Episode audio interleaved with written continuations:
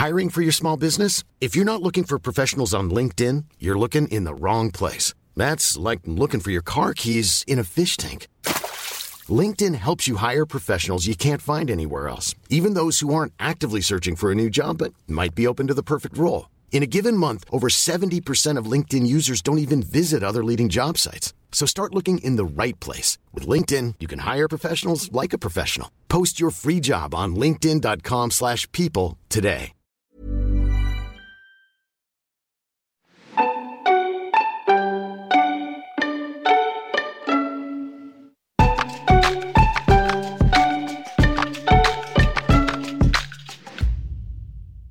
Jag ska börja med en kort presentation. All right. Den kommer här. Emanuel Karlsten är en av Sveriges främsta experter på sociala medier. Dessutom är han journalist, poddare, författare och vinnare av Stora Journalistpriset. Slutligen är han ordförande i Medieakademin. Men just nu är han här. Emanuel.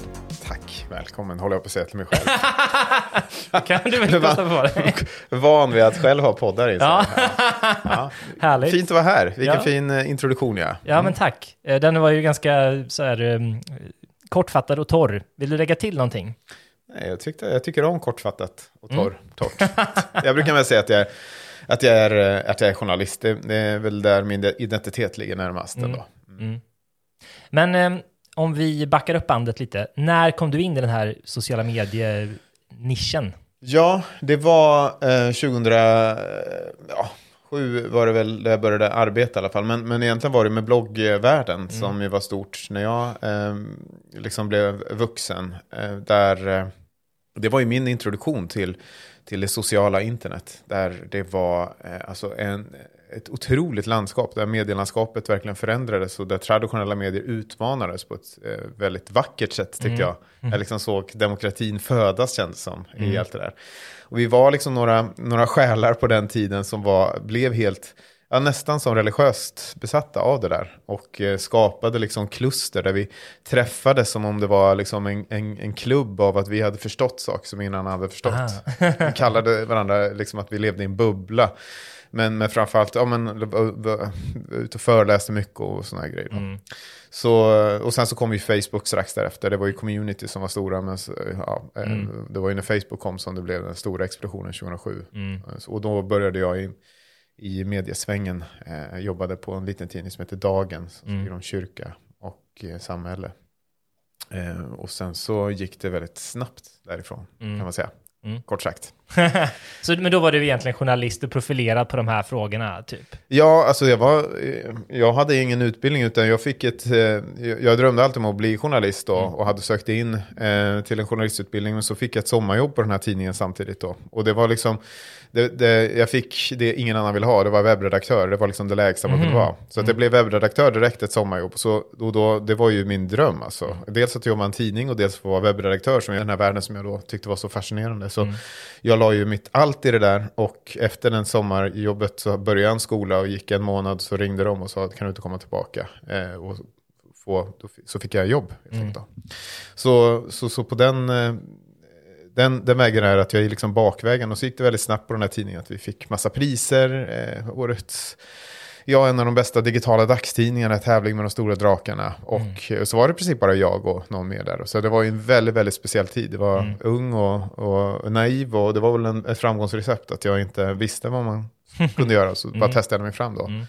Och så blev det ju det blev ju en grej då, eftersom att det inte fanns så många andra som gjorde något. Så skapades en position för mig som jag på något sätt bara tänkte att den här vågen rider jag på så länge jag kan. Så fortsätter rida. Ja, och här står du idag. ja, ja. Härligt. Men okej, då är det ju, det är ju 15 år då som du har hållit på med det här. Vilka är dina viktigaste lärdomar om den här branschen? Att bara köra, alltså att eh, bara köra, det är den absolut viktigaste lärdomen. Jag vet, ja, men just där i början som sagt, och så var ju det så himla tydligt att, att alla så smarta människor satt och skrev vad man borde göra. jag läste, läste Martin Jönsson som då var någon slags näringslivsreporter på Svenska Dagbladet som var otroligt eh, skicklig, duktig, kunnig. Joakim Jardenberg hette de också. Massa sådana här personer som verkligen var duktiga på att förklara hur den här digitala världen skulle förändras och eh, vad medier borde göra. Men ingen gjorde det liksom. Och, och, det var så enkelt, så bara kopiera. Det var som en manual på något mm. sätt. Och så eh, göra. Och det tänker jag efter det också. Varje gång man ska starta en podd, sluta övertänk. Ja. Bara, bara kör igång. Mm. Det kommer inte bli bra. Det kommer inte bli bra om du förbereder dig heller. Nej. Det är meningen att det inte ska bli bra. Det blir mm. bättre nästa gång. Um, så det, det är en, ehm, en superviktig uh, grej. Mm. Ja, det känner jag igen. Men om man byter perspektiv då? Mm. De här åren när du har tittat på folk som arbetar med sociala medier, influencers, bloggare, vad är den stora insikten om hur man har varit framgångsrik i den branschen? Alltså dels ska vi säga att det är fortfarande samma sak. Att bara göra, mm. det är verkligen underskattat. Ibland så tror jag att det bara handlar om att det var några som råkade göra så blev de bra. Men det är klart mm. att det inte bara är det. Och jag har varit, varit väldigt fascinerad av eh, hur det här nya medielandskapet varit fram och bevakat den influencervärlden nära också. Med, Alltså det var ju en nybyggartid där, om vi bortser från bloggarna så kom med, med YouTube som kom där så var det Gina Derawi till exempel som mm. var ju otroligt stor från sitt flickrum i Sundsvall som inspirerade William Spets eh, och, och sen så fick vi olika eh, globala fenomen med först Tabes-gamen mm. mm. och sen Pewdiepie ju, som eh, såg ju upp till Tabes till en början. Alltså mm. det, det där är också en story. Men, mm. -hmm. Och det är klart att jag har funderat supermycket på vad det är som har gjort att de här olika personerna har, har lyckats och vad det, om det finns något recept. Och det, det, liksom det korta svaret är väl egentligen att det inte finns något recept. Hade det funnits ett så hade ju fler bara kopierat det. Och det är klart att det finns några dramaturgiska grundstenar ändå som, som alla kan använda. Men i mångt och mycket så handlar det ju om att det är personer som eh, man kan bygga relation till som, som är skickliga på att, eh, egentligen på samma sätt som en, en, skicklig skådespelare eller en skicklig komiker eller vad som helst. Vad är det som gör att, det, att den ena lyckas och den andra inte? Det är ju att de har någonting som vi kan spegla oss i. Mm. Um, och när det gäller sociala medier så är det ju så otroligt viktigt också att det där är eh, autentiskt. Mm. För det är så, den här relationen, att man kommer så nära, är ju den stora skillnaden på en scen, en ståuppscen eller en skådespelarscen. Att det är ju ett, det är någonting du betraktar och applåderar och går därifrån. I sociala medier är det ju att du kommer så väldigt, väldigt nära och så djupt eh, mm. nära inpå. Så är det inte autentiskt så kommer det inte hålla särskilt länge. Så det ena är ju såklart att det måste vara att det är någonting som du har. Och det andra är ju också att de som har vågat bjuda in väldigt nära har ju också lyckats eh, väldigt bra. Mm. De som har vågat vara öppna liksom, i sina sår är ju de som man kommer otroligt nära och får verkligen den här intima relationen med. Mm. Menar, Lundells är ju ett otroligt både skrämmande och fascinerande exempel, familjen Lundell, mm. eh, med deras resa med Joakim Lundells resa som smeta in sig i bajs och blod, liksom, mm. eh, till göra alla de här vidriga sakerna som de gjort mot varandra och mot andra. Och sen så på något sätt läka eh, framför sin publik och också läka ihop med sin publik. Mm. Alltså på ett sätt som vi inte, alltså det finns ju ingen jämförelse egentligen i, i Sverige. Och det, ha, den relationen hade han inte fått om han inte hade liksom gjort hela den här resan, eh, tror nej, jag. Nej. Och det, så det är, alltså, att man är så naken och så sårbar, det är ett väldigt, väldigt starkt recept. Men det är ju väldigt få personer som klarar av det, eller skulle vilja vara det. Mm. Det är ju otroligt psykiskt påfrestande. Mm. Um, så det är inte heller ett recept, utan det är kanske mer ett... Där kan man se att det har... Um, relationer är så viktigt i sociala medier och de som är duktiga på att bjuda in nära mm. lyckas väldigt bra. Men nyligen kom ju den här maktbarometern mm. som eh, jag förmodligen har med i titeln till det här avsnittet. Mm. Mm. den tänkte jag vi skulle prata lite om. Vill du beskriva den kort, vad det är för någonting? Det är en eh, karta över ett nytt medielandskap. Vi, eh, Medieakademin då, som är en ideell förening som tar fram den här, vi har eh, som uppdrag att liksom fördjupa mediedebatten och så. Så att vi eh, såg ju att eh, det här med relationer då, som vi pratat om har varit väldigt viktigt. Och då blir man ju nyfiken på om det nu är det som är drivande i den här nya digitala medievärlden. Vilka är det då som lyckas bäst där? Mm. Så det här är ju en slags karta då över vilka som har makt i en ny medievärld. Mm. Vi är liksom medvetna om att den gamla medievärlden har extremt mycket makt oavsett om det är en recepttidning, humortidning eller liksom Uppdrag granskning. Eh, och i den här nya världen då så är det ju helt nya aktörer som, som gör allt det där då. Så att vi ville hitta data för att titta på det här. Så vi kollar på alla sociala mediekanaler, eller alla de största. Så vi gjort, började vi 2017 tror jag. eh, Med, med fyra plattformar och eh, nu har vi fem plattformar och så viktar vi på olika sätt då. Vilka som når flest svenskar, och vilka som engagerar flest svenskar på de här plattformarna. Mm. Och det här mynnar ut då i vad som för en oinsatt bara är en topplista över Ja. de hetaste kontona. Ja. ja, nej, det är ju eh, ganska mycket vad det är. Eh, vi, vi försöker liksom att inte bara titta till exempel på eh, ja, reaktioner eller räckvidd, utan försöka hitta olika mått som ska bygga en slags bild över lojalitet över tid, över inflytande, så att man kan mer tala om den här, det här mediemaktbegreppet. då.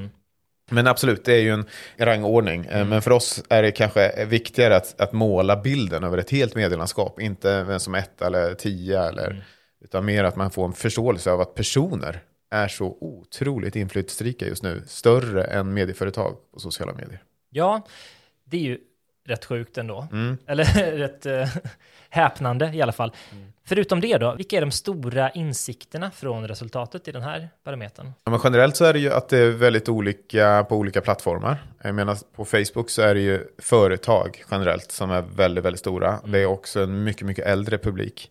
Det har vi liksom sett under flera år och det förstärks också. Det är ju allt fler, framförallt yngre men inte minst kreatörer som lämnar Facebook då. Och, vilket, eh, ja.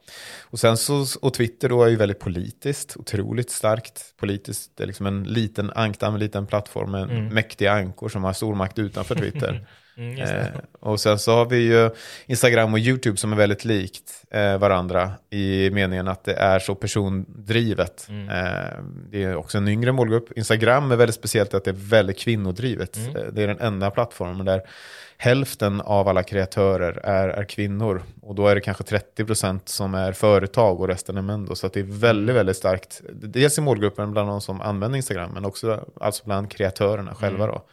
Ja, nästan dubbelt så mycket kvinnor då.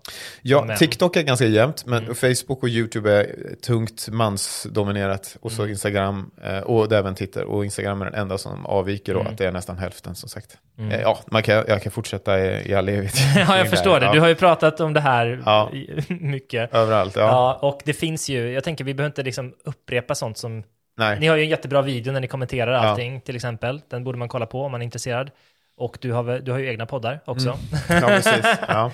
Den här podden handlar ju om hur man blir en Influencer. influencer. Ja. Så det är lite det perspektivet jag är mest nyfiken på nu. Ja. Liksom, vad kan man säga utifrån den här listan? Vad Mm. är gemensamt för de konton som ligger i topp på olika plattformar? ja, men det vi inte pratat om nu när jag gjorde den här summeringen, det är ju TikTok. Och Ja. den är ju absolut den som har påverkat mest all, alla plattformar. Mm.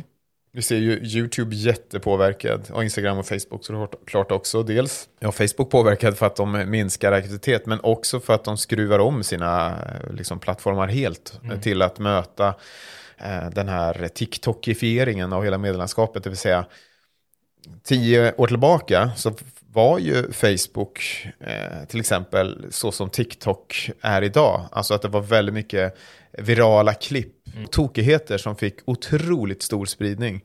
Eh, Men så fanns, blev det en stor debatt om att vi inte mår bra av det här. Vi mår bättre av nära relationer. Eh, Vi, det, och det är det Facebook som samhällsbyggare ska vara med och möjliggöra. Och sen så liksom för några år sedan så kom TikTok och sparkade upp dörren och liksom sa, kommer ni inte ihåg hur roligt det var liksom 2012 när vi höll på med det här?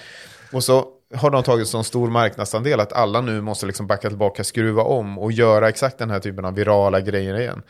Så vi har haft några år nu där det har varit ganska svårt att, att börja, om man nu ska prata om hur man blir influencer, en fucking influencer, så har det varit ganska svårt att etablera sig. För det har inte varit så lätt att få snurr. Man behövt att bygga en, en målgrupp och det har gått ganska långsamt när man ska bygga den här organiska eh, räckvidden eller hitta sin publik då. Men i takt då med att TikTok sparkar upp den här eh, virala dörren igen så har det ju blivit väldigt mycket lättare att nå sin publik. Och det är ju den stora trenden vi har sett här nu de senaste åren med, med TikTok. Att vi har fått se en, en ny flora influencers eh, komma, eller eh, innehållsskapare. Och hur de då har, på grund av hur de har påverkat YouTube och Instagram, har kunnat skapa stor räckvidd även där genom YouTube Shorts och Instagram Reels. Mm. Så det är ju liksom positiva nyheter för den som vill bli en influencer Mm. idag, eh, kan man säga. Att eh, hitta en, en stark berättelse och så kan man nästan lita på att algoritmerna kommer hjälpa dig eh, ut. Och det är ju väldigt svårt, vad är en stark berättelse då? Det, är ju, det får man ju nästan experimentera sig fram till, men det är ju väldigt enkelt att se vad är, vad är det som flyger. Mm. Eh, det, det räcker ju att sätta det i ett eget reels eller Mm. TikTok-flöde och scrolla och se Jaha, det här blev stort eller? Och det här blir stort någon annanstans. För det ser vi ju hända hela tiden med svenska influencers som sitter och kopierar amerikanska trender och gör Ja. exakt samma sak. Mm. Och, och det är väl ett bra sätt för att testa och, och hitta liksom sin väg fram. Det är väl svaret på din fråga som jag har glömt nu här. Ja, jag har nog också tappat den. Men jätteintressant. Men då uppfattar jag det som att eh, du beskriver hur eh, egentligen nytillskottet av influencers sker på TikTok i stort sett. För att de andra plattformarna är lite trögjobbade att börja på. Ja, eller det har varit, man kan väl säga att TikTok öppnat dörren eh, för även andra plattformar. Men ofta så är det ju på, på TikTok som man kanske, jag ska inte säga, att det är så nu, men det har i alla fall varit så oftast på TikTok. Men jag skulle säga att det nog är lika enkelt idag att vi, det finns, finns flera exempel på Instagrammare. Jag träffade en förra året när vi släppte Maktbarometern då, som vad var hon? Hon var simmare eller något sånt här bara. Hon var säkert 55 år eller någonting och la ut simvideos på någon simma. Och hade fått en video som hade bara blivit exploderat totalt. Hon hade nu liksom 300 000 följare på Instagram eller någonting. Och liksom fattade ingenting. Och hon var jättestor i Turkiet. Liksom. Ja. Eh, Så det där är ju, det, och det jag menar den funktionen, eller man ska säga, den har ju TikTok öppnat på Instagram. Så Ja, att det har gjort det lättare för Instagrammare också. Mm. Så att det som möjligtvis är problemet med det där då, det är att man oftast bygger en så stor global publik, alltså eller i ett land man, eh, som man inte har någon nytta av, så att säga. mm. När man är kanske en svensk influencer som vill få samarbeten här hemma i Sverige. Mm. Eh, vilket det kan kännas svinkul, men det är också totalt meningslöst oftast. För hur ska jag bygga vidare på den här turkiska publiken som jag plötsligt har fått? ja, det är knepigt. Ja, nej, men så att jag tror att vi har möjligheter på alla, alla plattformar, men att det, det krävs att man också har någon slags linje i vad man gör. Alltså Ja. inte bara jagar en eh, viral succé, utan eh, och det är kanon och det kommer hjälpa dig, men, men man behöver liksom tugga på i någon slags linje och ha en identitet Mm. och, och landa i någonting. Inte bara springa på varje viral boll som kommer. Nej, precis. Men om man blir lite mer konkret Ja. till innehållet då. De konton som ligger i toppen på, Mm. ehm, på TikTok och kanske de som har klättrat snabbast på de andra plattformarna då. Vad kännetecknar dem innehållsmässigt? skulle väl säga att det kännetecknar att de har någon slags linje. Eh, alltså det finns ju, om man ska dra någon slags svepande trend över TikTok då, för att det är väl ändå bra eftersom att de sätter trenderna nu väldigt Mm. mycket på de andra, Mm. så kan vi använda det som ingång här. Så är det ju såklart att det är väldigt mycket humor och underhållningssketcher. Mm. Och det har alltid varit det som fungerat, det är väl inga konstigheter i det. Men, och då är det ju Wonderboy, det är Magic Mike och det är Kevin Bang som är liksom 1, 2, 3, vilket är väl ganska typiska eh, sådana konton som har harvat på i något år också ju, eh, Mm. och byggt en slags profil. Eh, publiken vet vilka de är och vad de kan förvänta och, och det är relationshumor och igenkänning och allt sånt där. Mm. Eh, för, riktat mot en ganska ung publik. Men sen så är det det andra som är eh, redaktörshumor humor som är Mm. kanske, eh, om man ska jämföra med Instagram så är det som Dyngbaggegalan eller Filmfabriken eller Mm. det är väl, eh, ja vad ska jag säga om det? Det är väl, eh, om man tycker det är kul så, så kan man väl köra på det. Mm. Alltså att man helt enkelt gör, väljer ut roliga klipp. Mm. Och, och lägger, men det, säger väl, det är väl kanske irrelevant i det här sammanhanget då. Men utöver det så finns det ju ehm, en kul trend som jag tycker är intressant i år är, eller förra året när vi tittade på TikTok så var ju den här att gå ut på, eh, gå ut på, på stan och intervjua mannen på gatan. Ja. var ju väldigt stort. Mm. Det är nästan helt försvunnet på väldigt kort tid. Det var liksom en stor grej, i synnerhet vid valet där, Mm, eh, mm. 2022. Och den sommaren så blev det jättestort där. Mm. Och Ginger, Jompa och Mm. eh, TikTok, Krill och alla de där blev ju jättestora med, med det formatet. Och så är det som att det dog lite, Mm. eller var inte lika kul längre. Nu ser vi mycket mer att, att man ska sitta framför kameran och ge lite, ja, det, man kallar det microlearning eller liksom nuggets av kunskap. Specifika konton kan ju vara Dr. Tracy som gör eh, utifrån sin kunskap som läkare, Mm. liksom berättar olika sjukdomar eller man, ja, saker man vill veta. Eller juri, juridiksam heter han så, Sam Darwish, Mm. eh, som, som gör om nu då nyutexad juridikstudent och sådär. Och liksom försöker bidra med, med den kunskapen som man har där då. Då, då blir det liksom tydligare, vad är mitt värde här? Mm. De flesta är kanske inte, om man ska starta på TikTok så är det inte naturligt att börja göra sketch, sketcher för de flesta. Det är ett stort steg. Mm. Eh, och, och då är det lättare att se, vad, är, vad har jag då? Vad, vad har jag att bidra med? Mm. Vad har jag som skulle kunna vara intressant för någon annan? Mm. Generellt är det så man behöver kanske se hela det här eko ekosystemet. Att folk har sina uppbyggda eh, relationer till olika kreatörer, de har olika sina förväntningar. Och det jag behöver fundera på, vad är det som gör att någon annan ska tycka att det här är värt att se? Och då är det ju, om man tycker att man är rolig så är ju det ganska förmätet, det är ju svårt ju. Mm. Ja. Eh, så det är nästan lättare att se, hitta en annan ingång här som man kan använda. Kan jag skapa någonting, inte minst utifrån kunskap som, som gör det bättre. Eller om man är bra på att laga mat då, eller eh, vad det nu kan vara för någonting. Mm. Och sen kan man ta det vidare till något annat mer personligt då kanske. Ja, eh, absolut. Det är ju en förutsättning. Alltså, när du väl har grundkunskap eller har en idé om vad du ska tillföra så, måste du, så kan du inte köra, liksom, hyra in en AI-röst och bara pumpa. Utan du behöver ju verkligen vara tydlig med en avsändare. Mm. I alla fall om du ska ha någon forts, någon, någonting förläng, bygga liksom en, en längre närvaro.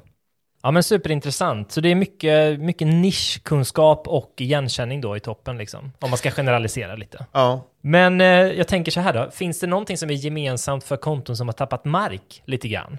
För det känns lite som att det sen, ja men så här, tio år så är det Ja. ett antal namn som har varit i toppen, turats om lite. Eller tio år kanske är att ta i, men fem år i alla fall då. Mm. Men Mm, finns det något gemensamt för de som har tappat? ja eh, affärsmodell. Mhm. Eh, är ju gemensamt. För att det som händer är att man kan tycka att det här är kul i ett år, två år, tre år. Och sen om man inte eh, kan leva på det eller se en framtid i det. Då blir det väldigt svårt att fortsätta motivera sig. Mm. Eh, det är svårt att kanske tycka att det är kul också. Så därför kan man se, vi ser liksom en elit som har varit i toppen i, i alla år i princip. Mm. Och det är ju de som också tjänar väldigt mycket pengar. Mm. Nu tjänar ju de, ja, man ska absolut säga att det är jättemycket pengar, men man ska ju också komma ihåg att jämfört med ett medieföretag i den storleken så är det liksom, eh, liksom peanuts som man Mm. tjänar. Men ändå, det är ju tiotals miljoner. Och, eh, och de som är under där har ju, får ju kämpa väldigt, väldigt mycket mer, får kämpa med samarbeten, i synnerhet om de bor utanför Stockholm. Mm. Så det är en, liksom en viktig del i det här. Att det, när du kommer kunna leva liksom på din passion och det kan du säkert göra många år. Eh, men det behöver också finnas eh, en, en idé. Eh, och då kan ju det såklart vara att man med samarbeten, och det är ju därför närheten till Stockholm ofta är bra. Det är därför de flesta flyttar till Stockholm också, Mm. tyvärr.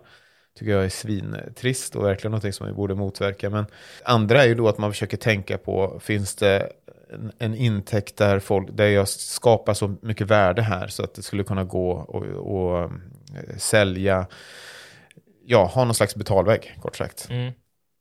Eh, Där man skapar extra material eller där man kanske lägger allt sitt material Mm. eller där man skapar kringprodukter eller, eller eh, nu är det många som satsar på turnéer eh, Mm. också och köra live-grejer och sådär. Men det är egentligen det skulle jag säga som avgör Mm. Hur, hur framgångsrik man blir på sikt. Men då är det egentligen att de själva väljer att trappa ner, eller tvingas trappa ner kanske. Eh, Finns det någonting i deras eh, liksom, innehållsstrategi som gör att de tappar mark också? Ja, alltså är, jag tycker det är väldigt spännande att följa Therese Lindgren nu då, som har tillhört den här eliten, som har haft allt svårare. De ligger fortfarande väldigt högt upp, men vi ser ju ett eh, rejält tapp i år till exempel. Mm. Och hon har ju själv också pratat mycket öpp, öppet om hur svårt hon tycker det är, och hon tappar visningar och sådär. Jag, jag tycker det är svårt att säga exakt vad det beror på. Det, det, det kan liksom handla om publiken som också växer upp. Det kan man ju se, till exempel med gamers är det en väldigt tydlig sak. Att du kan va, ha varit en stor gamer på ett visst spel Mm. och så är det spelet inte längre kul eller aktuellt. Mm. Då har du kvar dina 150 000 följare. Det finns en uppsjö av sådana exempel idag. Mm. Ehm, Men när alla börjar spela det här spelet så är inte du lika bra på det eller tycker inte själv att det är kul eller Och då, då hänger du inte med. Eh, Då blir du en barndomsidol istället för en eh, fortsatt relevant figur. Och så kan, tror jag kan vara till exempel, jag vet inte hur det, nu spekulerar jag bara för jag har inte gjort någon djupanalys kring Therese Lindgren, men att det kan vara så att hon har en publik som, av, av unga som kanske växer upp och, och får andra, att, att hon kanske inte utvecklas. Det är till exempel en väldigt unikt med Pewdiepie som är världens största, eller har varit världens största YouTuber, att han lyckades hålla sig i den positionen så pass länge. Var den största så pass länge.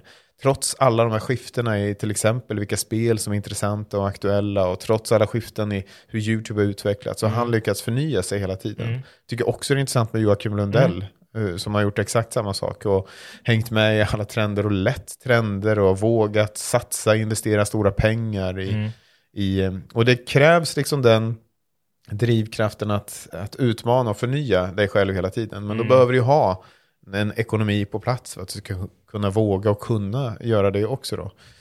Så det, det är liksom, eh, det är, det är både och i det där då, men det finns absolut exempel på de som inte lyckats eh, ja, ställa om eller hänga med. Tabes som vi pratade Ja, är ja. ju ett eh, väldigt bra sånt exempel Mm. på en gamer till exempel då, som Mm. var eh, våran Pewdiepie en gång i tiden. Och eh, internationellt stor, gjorde musikvideos och Mm. Mm. ja.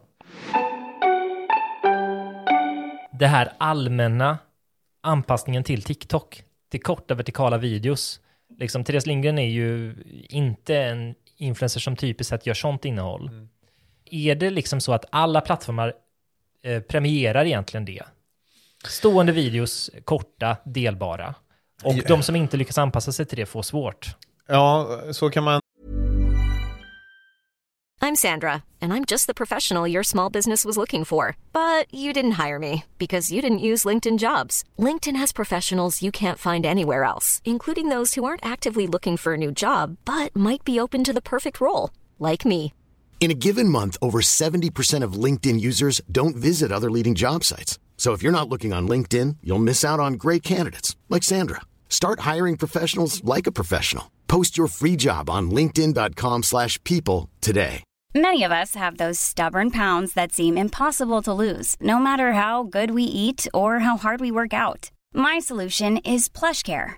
PlushCare is a leading telehealth provider with doctors who are there for you day and night to partner with you in your weight loss journey. They can prescribe FDA-approved weight loss medications like Wagovi and Zepbound for those who qualify. Plus, they accept most insurance plans. To get started, visit plushcare.com slash weight loss. That's plushcare.com slash weight loss.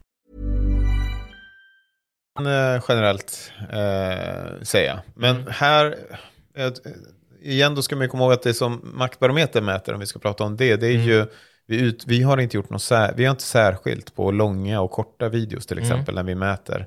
Och det gjorde vi inte förra året heller, men då såg vi inte att shorts hade samma genomslag. Det var, in, den var inte lika, YouTube pu- pushade inte lika hårt för det. Eh, och svenska YouTubers använder det inte. Men vi ser en jättestor skillnad i år då. Så att, eh, trots att det är mätt på samma sätt under hela tiden så, så kan vi bara se att nu så de som lyckas där lyckas liksom också eh, ja, generellt med både kommentarer, visningar och vad det kan vara för någonting då. Så ja, det framstår så att eh, en YouTuber idag behöver anpassa sig till de här nya formaten. Och det eh, tror jag är superfrustrerande för, för de här som inte alls vill syssla med det. Mm. Och som inte är duktiga på det kanske heller. De har en annan typ av, en annan temperament eller Mm. eh, en annan klippningsteknik eller vad vet jag. Mm. Eh, men så, så är ju livet håller på att säga. Eh, förändra dig eller dö. Ja, exakt. Eh, och, ja, men jag förstår att det, är, det finns ju många sådana skiften som YouTube har gått igenom. De har gjort jättestora förändringar som har gjort kreatörer vansinniga. Mm. Och inte minst Pewdiepie som ju sa att han skulle lägga ner hela sin kanal liksom, för att han var så vansinnig på hur YouTube ändrade. Liksom, att Med följarna inte... Ja, exakt. Att de inte längre fick videosarna eh, omedelbart utan var tvungna att Ja, prenumerera igen så att säga. och Instagramflödet är det ju samma sak. Ja. Men kronologiskt när det liksom Just det. skiftar det, där. Mm. Vi har gjort, gör fortfarande Instagrammare vansinniga. Mm. ja, nej men för jag reagerar på det med just listan på YouTube så kändes det som att de stora förändringarna där och de nya namnen uppfattar jag, de gör inte egentligen YouTube utan de lägger upp shorts. eh, lägger upp sina TikTok som shorts, om man ska vara lite Mm. Ja, elak. Nej, det är, det är inte elakt, det är helt sant. Alltså Ja. de eh, kopierar ju och Mm. säger ju, öppna, eller det ser ju vi Ja. att det är, det är samma innehåll då. Så att det, det har ju generellt sett, eller historiskt, fungerat väldigt dåligt. För Ja. det, det har algoritmer nedvärderat på något sätt. Men nu verkar det som att i år, att man godkänner det. För att det är så viktigt att få de här klippen. Instagram har ju blivit en idé av att man ser det som var hett på TikTok, det kommer två veckor senare på Instagram till exempel. Mm. Eh, och att det, det, jag vet inte, det triggar väl de här plattformarna då. Och jag ska inte säga att, att, att det maktbarometern här gör är liksom en vetenskapligt korrekt bevisning av att det här då, eh, att det det är exakt så här högt upp de här, ja men Vincent till exempel ska vara på YouTube på grund av det, då. Men, utan vi, vi har bara liksom, det här är mätpunkterna vi har och det här är de förändringarna vi ser. Mm. Eh, och det är uppenbart att, att YouTube, YouTube har gjort någon typ av förändring. Jag pratade om det med YouTube-chefen som var på Mirakelmins eh, middag när vi hade presenterat maktbarometern. Som, och så försökte jag liksom få henne att säga att ni har väl påverkat supermycket av TikTok och det här är väl en effekt av det, att ni pushar shorts så högt. Och vi ser ju det också att eh, eh, antalet kommentarer på, per video minskar jättemycket, antalet likes per video mins- minskar, alltså det är tillbakalutat scrollande, tittande uppenbarligen då. Ja, just det. Mm. Men hon menar då också att en väldigt stor förändring har varit att de ser att supermånga använder YouTube på sin smart-tv som en slags eh, tablå-tv. Att de låter klipp ligga och rulla där. Att de såg att i genomsnitt så visas det 45 minuter YouTube per dag för eh, hushåll med smart-tv. Som bara står och rullar då. Och då kan det vara både shorts eh, och andra. Så att det är ett annat passivt tittande. Det, det är klart hon spinner det så att det inte är TikTok som man får dem att göra något utan ett, ett ändrat beteende. Men, men det är något, något skifte. Är det. Mm, intressant. Men även om inte ni mäter det här, Mm. så har ni ju koll på vad ni, alltså de här aktörerna som, Mm. som ni mäter. Har du någon känsla för ifall, finns det några konton som gör främst långformats YouTube till exempel, som har vuxit? Liksom skapas det nya toppnamn på det sättet? Mm. Ja, men de har också varit duktiga på det korta då. Ja. Eh, Freuden eh, Slip Productions är Mm. ett sånt som har funnits jättelänge. Men som har varit jätteduktiga på att egentligen marknadsföra sig vid de korta Mm. eh, klippen. Skulle jag säga då. Kan det finnas mer? Vi har ju sett den här trenden med... Förra året var en jättestor trend med talkshows. Mm. Eh, som... Ja men poddar som filmade sitt material. Eh, min fucking bror var, var väl en sån och även vad heter den? Eh, det är någon motorpodd som jag inte kommer ihåg namnet på. Det är Mm. också någon svordom som jag, glöm, som jag glömt nu. eh, skitsamma. Mm. Eh, all, må- många som har fucking inser jag här nu med. Ja, Eh, det- Hur blir det fucking? är det en, en, en trend? eh, ja.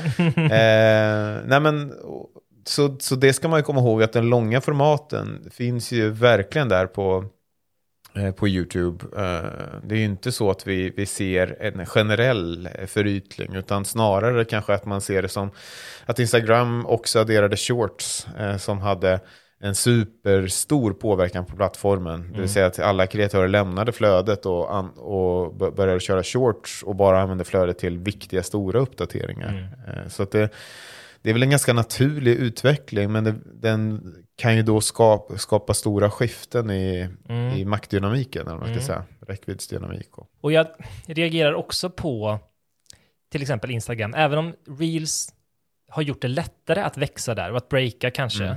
så känns det som att det är superetablerade namn i topplistan där. Mm. Och att de kanske främst har breakat genom tv-program, alltså Ja. på andra sätt Med än att vara ja. skickliga med sociala medier.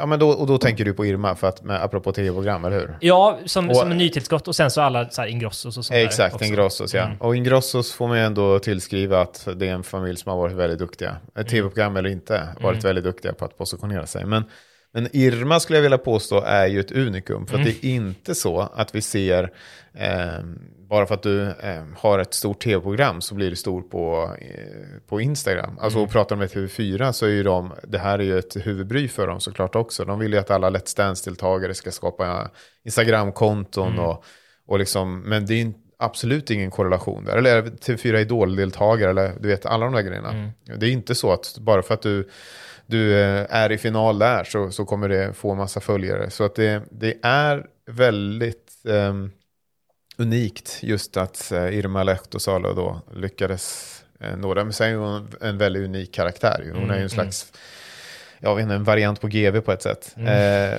så man bara blir relaterbar och, och det är oskyldigt och det är roligt och det funkar i alla målgrupper. Li Kristensson är en annan sån, snickaren, med, så, som gjorde den här könskorrigeringen då. Eh, det var i och för sig tv-program, men där tror jag det handlar om resan väldigt mycket mer och liksom hur det ligger i, i tiden. Men, men absolut, jag skulle säga, och ska också säga när vi pratar om det här, att Instagram är liksom vårt sorgebarn. Vi får allt färre mätpunkter på Instagram, så att den är väldigt, väldigt svår att tyda. Eh, Så att det, den, det är den plattform jag skulle lägga minst vikt vid, att vi vilket är synd för att det är den som jag tror många tycker kanske är eh, navet för sociala medier. Men det, Meta är, dels vet vi väldigt lite om stories. Eh, Det vet ju till och med kreatörerna själva. Man har ju, får ingen bra data liksom över tid på stories eller liksom eh, hur ens publik förändras eller så där. Utan det är ju, eh, det är ju på de andra eh, datapunkterna som vi såg. Och, och, så att eh, det, det är en väldigt komplex plattform att, att, att mäta då. Svårt. Och den är ju också integrerad med Facebook på något Ja. vagt sätt också. Ja, men, men exakt. Och det där är ju, när vi, nu, nu har vi lagt jättemycket tid, eh, på, tid på att försöka, för Meta har förbjudit oss att, att indexera reels. Så nu har vi lagt supermycket tid på att indexera reels på ett annat sätt då. Och då, eller förbjudit, de, de tillhandahåller inte det. Och, ehm, och då ser vi att det finns reel, alltså Instagram-konton då som inte har ett Facebook-konto. Deras videos hamnar i någon slags eh, videobank på, på Facebook. Så att eh, du får alltså utöver dina reels-views och engagemang så får du FB-views och FB-engagemang på, alltså på en plattform som du inte all, äh, du kanske inte har ett reggat konto liksom, i princip. Eller om du har det så är det ett, ett privat konto. Liksom. Det bara adderas dit. Och det har väl man säkert godkänt, vad vet jag. Eh, Men, men, eh, men det är väldigt speciellt att man ser, för oss då när vi ska försöka kartlägga om olika konton finns på Facebook också, så ser vi deras videos på Facebook, men de har ingen Facebook-profil. Utan den bara ligger där och vevar för folk som går in och kollar på videos på, på Facebook. Då. Ja, det där är väldigt märkligt. Har du, har du någon, fått någon förståelse om hur det funkar? Eller är det bara så allmänt att det dyker upp i någon slags reelsbank? Ja, eh, alltså inte en annan, precis, alltså jag har inte förstått det mer än, än så att, eh, att de försöker interagera, de här plattformarna är väldigt mycket att använda eh, videomaterial och, och optimera tittningen på samma sätt som, som TikTok försöker göra, att man ska stanna så länge som möjligt. Men eh, jag tycker att det, det är inte särskilt tydligt kommunicerat egentligen till någon. Men de kanske tänker att det inte är skitsamma, för att är det någon som vill titta på profilen, vem är den här personen, så skickas man ju till Inst- Instagram då. Och inte till någon Facebook-sida, och då tycker väl de att det är oproblematiskt. Så det är det kanske, men det blir ju, inte minst för oss som ska försöka mäta det, så blir det väldigt otydligt.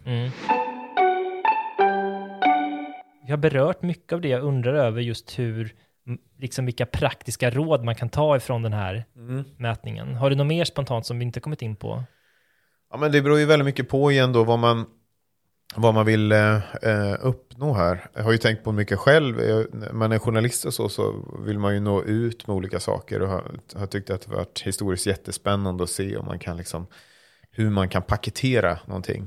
Eh, så att den når ut eller blir, blir begripligt. Det finns ju ett, liksom ett konstant suckande, inte minst hos journalister, just att man sitter i knät på algoritmer. Men Eh, och det är ju sant ju att man gör det. Men det finns ju också någonting dubbelt i det där då. I att eh, å ena sidan är det algoritmer, men algoritmerna i sin tur försöker ju vara så tillmötesgående som möjligt för en publik och vara så trendkänsliga och försöka skapa rum som, som känns eh, eh, så intressanta som möjligt för andra. Och min, oavsett vilken typ av kreatör eh, du är, min roll då är ju att försöka eh, förstå vad är det folk vill ha just nu? Eh, Och vilket läge är du i? Och hur kan jag, eh, om jag har något att säga, hur kan jag paketera det så att du begriper det där?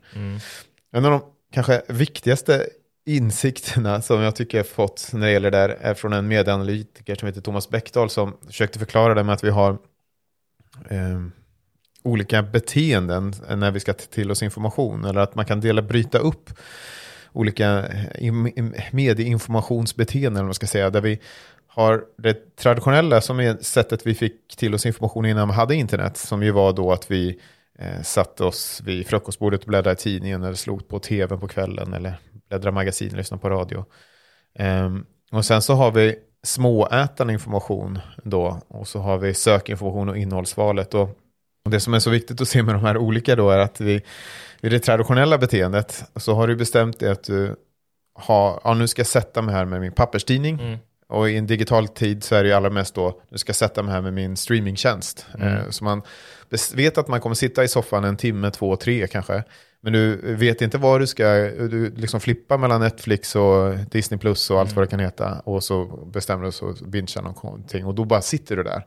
Du b- bryr dig inte vad det är, men du vet att du kommer sitta där och konsumera. Det liksom har ju varit världen där de traditionella medierna kommer ifrån. Vilket gör att de förväntar sig att de kan skedmata folk med vad som helst. För att de sitter ju där och bläddrar i tidningen och liksom hit, bläddrar tills du hittar något att läsa. De ska inte, kommer inte gå därifrån, för de har bestämt sig att de bara ska sitta där. Men då har vi det småätande beteendet nu då som finns istället utöver det traditionella. Och det småätandet är ju helt spontant. Det är inte någon som avsätter sig liksom på samma sätt och nu ska jag sitta här en viss tid. Utan man tar upp den när man är på toa eller på bussen eller när, var som helst. Ju. Nu ska jag scrolla i 40 minuter fast jag borde sova. ja, ja, men det händer ju när vi har tråkigt eller när vi får hjärnan att göra någonting annat ju. Eh, vi planerar ju inte på samma sätt ju. Eh, utan vi, vi eh, och, och det gör ju då att vi får ett helt annat rastlöst beteende när vi är på sociala medier. Och det är ju det beteendet som vi liksom optimerar för, vi är kreatörer som är på de här plattformarna. Att vi, vi vet att det här är personer som är på väg någonstans. De har inte tid att sätta sig ner och kolla liksom på ett 20 minuters klipp. Vi, vi har tid att fånga dem med någonting här, här, här, nu. Liksom.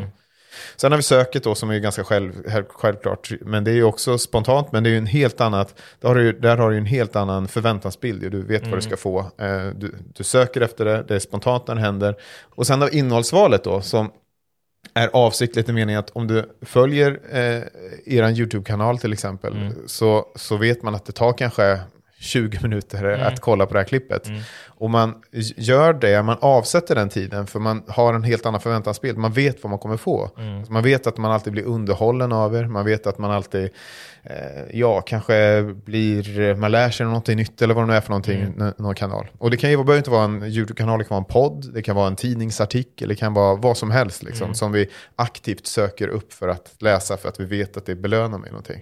Så det man behöver liksom se är att det här är liksom de fyra olika beteendena som finns. Och så behöver man optimera för det beteendet på något sätt. Där. Alltså, Antingen så optimerar du att du har en produkt och då vet du att du behöver synas när folk aktivt söker efter det. eh, Såklart, för då går de till avslut, då är de beredda att läsa på mer om den här produkten och, och liksom köpa den produkten. Eller så försöker du optimera för det här beteendet som är så stort nu med sociala medier, det småätandet. Och då vet du att här är ett rum som bygger på att jag måste fånga folk på en gång. Jag har liksom en sekund på mig att fånga din uppmärksamhet. Jag måste hitta en snabb ingång, starka känslor, skratt, ilska, vad det nu är för någonting. Du måste vara liksom apan i rummet eh, på något sätt för att eh, nå ut där.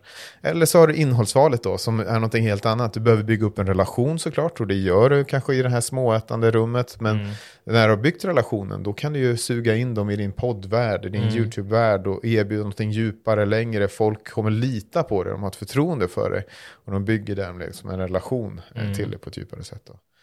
Så allt det här, och sen så har vi tv som lättaste, det, bör, det räcker bara att TV4 ringer och sen så når en publik som sitter med handen i chipsskålen och inte kommer att flytta på sig, så då kan jag göra vad som helst. Men allt det här är ju så olika och det är liksom viktigt att ha med sig att egentligen, det är samma människa ju hela tiden. Och ibland så kan vi få bilden av att människan just nu är en ytlig eh, zombie som har liksom uppmärksamhetsspann på två sekunder. Och, och det är ju sant för en viss del av vårt beteende. Vi är ju samtidigt människor som googlar så fort vi har en fråga om någonting. Det går inte att vara en besserwisser i ett rum längre för att det är någon som sitter och googlar upp svaret.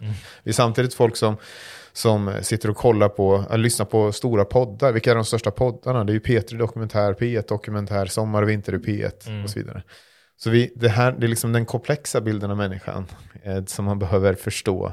Ehm, och också ha med sig i, tanken av att okej, men jag vill inte vara humorsketch, jag vill skapa någon, någonting djupare. Okej, men hur kan du i så fall locka in dem och bygga relationen så att de förstår vem du är och, och vill söka sig till det djupare innehållet du har. Mm, just det.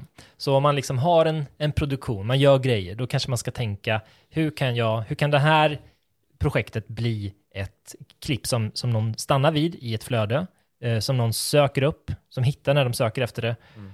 Och, eh, ja just det, och sen så relationen, det ligger väl någon slags, det, det är väl långformatet så att säga, Mm. eh, en, en längre text eller någonting, eller en Mm. bok eller vad man nu har.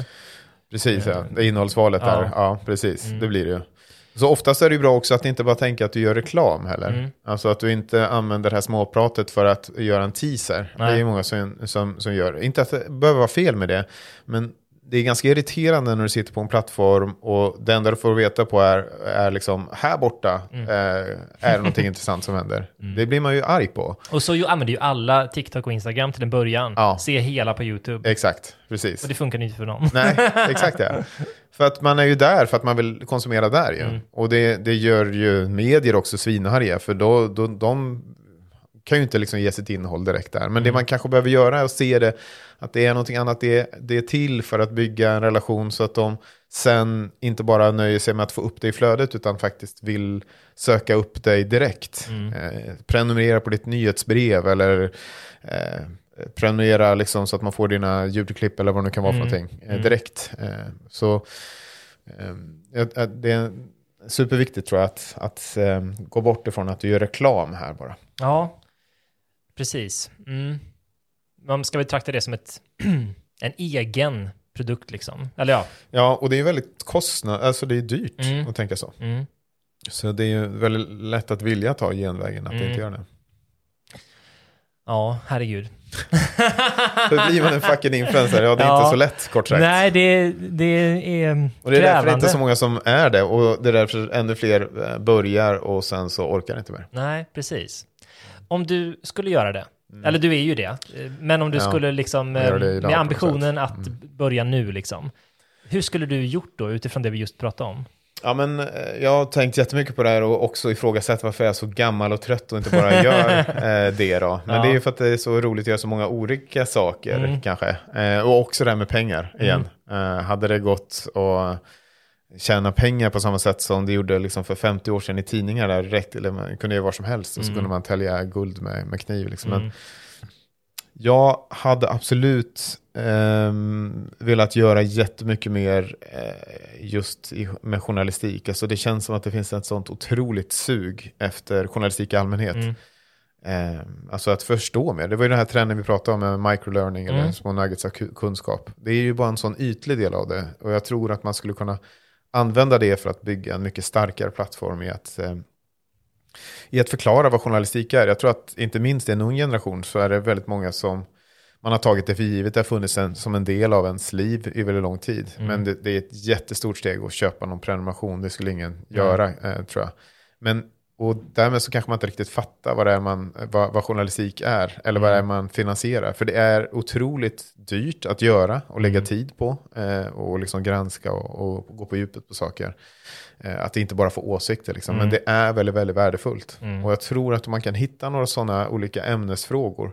Där folk känner att det här är det ingen som granskar eller liksom pratar om eller, eller tar reda på. Så fattar man vad man är med och finansierar så att säga. Mm. Så att helt enkelt skapa värdet där igen då. Alltså hur skapar jag ett värde i människors liv där de känner att jag är med och förändrar någonting och samtidigt lär mig någonting själv och hjälper andra att lära sig någonting. Det skulle vara spännande att, att utforska men eh, uppenbarligen för gammal och trött. Ja. ja, det låter bra. Men du får hoppa av den här medieakademin då, frigöra lite Ja, tid. exakt. Ja, nej, men det, det är också roligt att vara med och, och, och prata i sådana här samtal. Och jag tycker att det är en väldigt spännande värld och vill ju och hoppas ju. Och jag har gjort, under pandemin så höll jag på att f- göra de här grejerna också. Eh, med coronajournalistik och Ja, sådär. Men Mm. eh, eh, förhoppningen är ju att fler ska göra det. Att andra ska göra det. Mm. Vi, det tror jag skulle vara en bra sak för hela medielandskapet. Att vi inte bara fick de här stora jättarna som låser in sitt material. Utan vi fick Mm. många fler journalister som med ärliga metoder eh, försöker berätta om, om saker. Mm. Superintressant, jättebra eh, svar och jag känner att jag har fått eh, de flesta svar jag hade hoppats på. Ja. Fanns det någon fråga du trodde jag skulle ställa som vi inte har kommit in på? Alltså jag tycker att det är kul med, med kritik, eh, Mm. inte minst mot Medieakademins maktbarometer. Mm. Eh, för att den behöver kritiseras. Liksom. Vi mår bra av det. Och vi, det, vi pratade om det innan, att, att det har växt så stort, Mm. den här maktbarometern. Och det är ju väldigt kul för att det visar på ett sug och intresse. Men vi, måste, vi får ju liksom inte svälja det som att det här är en exakt karta över allting. Utan det här är en ungefärlig bild av av en ny medievärld som växer fram. Mm. Som vi behöver förhålla oss till. Men eh, det är också intressant, förra året fick vi otroligt mycket kritik för TikTok då. I år Mm. har det knappt varit någonting tycker jag. Mm. Eh, vilket kanske säger någonting om, jag vet så har det varit för varje gång vi släppt olika nya plattformar, att man har en egen bild av hur den här plattformen är och vilka som Mm. är stora. Just det. Eh, För att man har ett Sina eget bubblor, flöde. ja. Mm. Ja, ett eget flöde med sina favoriter. Mm. chockad över att de här också Mm. skulle vara stora eller så. Mm, just det. Sen finns det ju, menar makt, vad är det? Det kan man ju också prata om superlänge. ja, jag tänkte, precis, jag funderar på om vi skulle prata om det. Men jag tror att i det här sammanhanget så förstår man nog. Eh, Ja. Mediemakt är ju, vi är Medieakademin, vi beskriver mediemakt. mm. Vi beskriver inte politisk makt. Men om man ska bara avsluta med lite kritik Mm. då. Mm, gärna. gärna. Ni, den, du nämnde där kritik att vissa konton inte var med som folk Mm. trodde skulle vara med. Mm. Eh, har du någon mer kritik som ni har fått, eh, eller har du någon självkritik hur det kan bli bättre till nästa år? Ja. ja, vi har massa, framförallt gäller det Instagram då, Mm. som jag tycker är, ju superproblematisk plattform då. Så det ska vi försöka göra bättre när till och med specialbarometrarna vi ska släppa över resten av året. Där Mm. vi förhoppningsvis kommer få ännu mer, exa, mer exakta data. Det är inte så att det är liksom något katastrofalt eller liksom nå- något sånt, men det är bara att det är den plattform vi har minst antal mätpunkter på. Mm. Men alltså det, vi kan prata om, det finns jättestora eh, problem när man sitter i, mitt i och ser all, all data som man kan få. Jag skulle tycka, en återkommande kritik vi får är att vi borde liksom mäta ekonomisk makt ovanpå det här. Eh, Mm. och det vore intressant att kolla på årsomsättning som Mm. ytterligare en dataparameter. Problemet då det är väl att vi eh, cementerar, oftast är ju de med stor ekonomisk makt de som bor i Stockholm också. Mm. Bianca Ingrosso har ju ett helt annat nätverk. Mm. Inte bara genom att de bor i Stockholm utan också att de har närhet till en slags näringslivselit Mm. då. Medan Joakim Lundell som bor i Norrköping inte alls har det. Och, Mm. ehm, det, det, är inte säkert, det skulle på ett sätt tydliggöra makt men det skulle också Margot Ditz då hade, ja inte nu kanske, men tidigare varit mycket större bara just för att hon har, Mm. kom, har en, ett annat nätverk, informellt nätverk då. Mm. Eh, så jag är inte säker på att det är ett bra sätt att mäta. Jag tror att vi ska bli vad vi vår läst och liksom vara transparenta bara med Mm. att det här är, eh, vi mäter inte allt, vi Nej. mäter inte all makt, vi mäter inflytande på de här mediekanalerna. Mm. Eh, och så får man ha det som en utgångspunkt i debatten. Det är ju vårt främsta mål, att få igång ett samtal om det Mm. här. Förstå hur samhället utvecklas. Ja, men det lyckas ni ju med. Ja. Det är ju väldigt mycket, väldigt omskrivet när det kom nu och... eh, Jag hoppas ja, att det ska fortsätta vara det. Ja. Fortsätta vara hela året. Vi hoppas att kunna tillgängliggöra mer så att, vi, att alla ska kunna gå in och se sin egen placering Mm. och kanske se i olika kategorier. Och, om man är i humorsegmentet, om man bor i Norrköping, kan man då se, ja, men jag är eh, 10 i Norrköping i, i segmentet humor. Ja. Eller något sånt där. Ja, men det är ju jättekul. Mm. Vi får se. Det hoppas vi på. Det hoppas jag med. Om lyssnarna vill följa dig, vart gör man det? Man googlar Emanuel Karlsten och så väljer man Mm. plattform. Just det, du har innehållsvalet, du har det nuggetsarna. ja. ja, så är det. Underbart. Eh, stort tack för att du var med. Ja, tack så mycket för att du fick komma. Ha det gött. Hej hej.